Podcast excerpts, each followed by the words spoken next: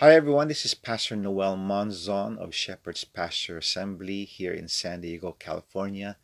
Thank you so much for joining me for a word of encouragement. And for those who are joining me or watching me for the first time, um, I upload these uh, eight-minute word of encouragement every Tuesday and Friday.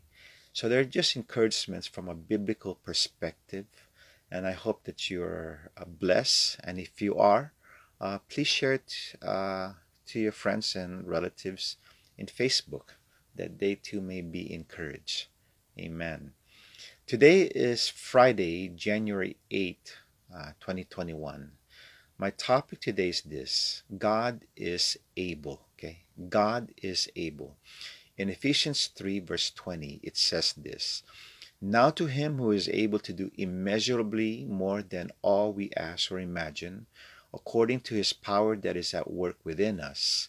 To him be glory in the church and in Christ Jesus throughout all generations, forever and ever. Amen." Amen. There are three attributes of God that we see here in Ephesians chapter three verse twenty. Okay, number one is this: God is sovereign. Okay, there is no limit to God, to what God can do Uh, in answering our prayers. Okay, he no one controls him. He is in full control of everything. Okay, he's he is sovereign. Okay, number two is this: he's powerful, all powerful, and he's beyond his power is beyond our imagination. Okay, and number three is this: God is majestic. His acts radiate his majesty. Okay. And we can never comprehend comprehend the vastness of God and his resources. Okay, so with these three, God sovereign, powerful, and majestic, it should give us um, an encouragement to approaching God uh, with a very positive attitude and a positive expectation, uh, knowing that uh, there is no limit to what he can do in us, through us, and in our situation. But having said this though, excuse me, we need to ask the Holy Spirit to control our minds so that uh, we can think great things about, about him. Okay, think great thoughts of him. In Philippians four verse eight, it says this: "Finally, brothers and sisters, whatever is true, whatever is noble, whatever is right, whatever is pure, whatever is lovely, whatever is admirable, if anything is excellent or praiseworthy, think about such things." Amen. You know, when you think about these things that I've enumerated in Philippians four eight, you will, you will be a positive person, a very uh, confident in the Lord. And uh, you would be just, um, you would really be at peace. But it's hard to think this way. And it's even hard to think about God when so many things are going uh, in your life. That's why you ask the Holy Spirit to help you think that way. Mary Sutherland said this: "When we choose to surrender the control of our mind to God, he will honor that choice and give us the strength and power to think right." Amen. Let's not be discouraged when our prayers are unanswered, because God has a perfect time for everything. In Ecclesiastes three verse eleven, it says this: "He has made everything beautiful in his time."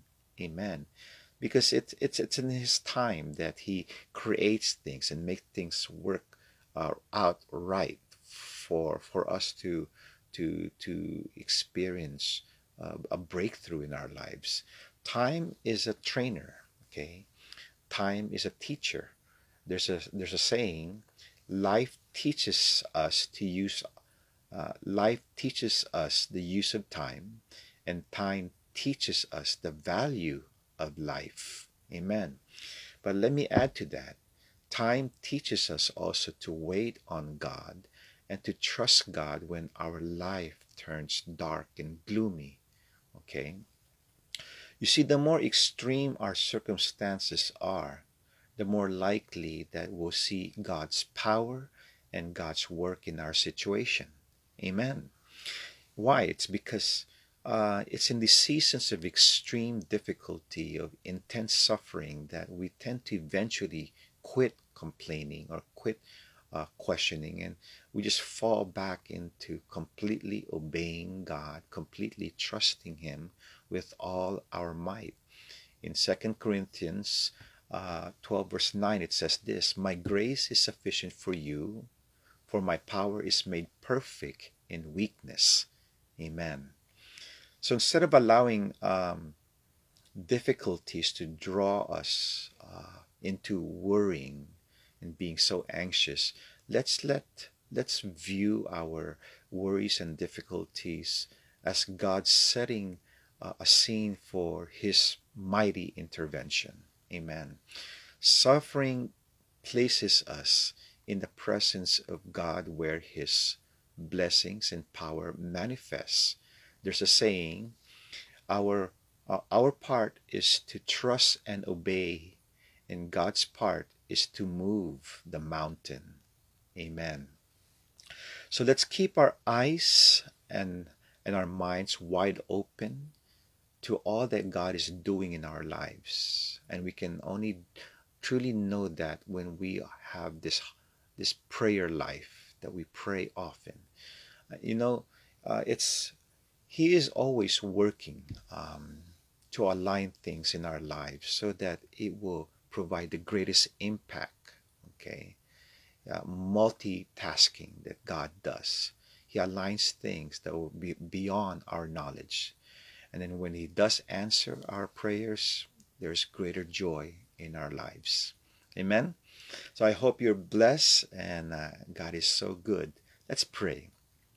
Lord, um, capture our minds and fill our thoughts with your character, O God, and your total ability to, to totally meet our ne needs and lift us up from our fears and sufferings. May we fix our eyes on you, Lord, and rest in your great love. And Jesus, forgive us of our sins, and may we, may you be Lord and Savior of our lives. Lord, enable us, Lord God, to live for you as we surrender our lives to you. Thank you, Lord, for saving us, surrendering, Lord God, our lives to you, Lord. Again, we thank you, we love you. In Jesus' name we pray. Amen. Amen. God's good. Amen.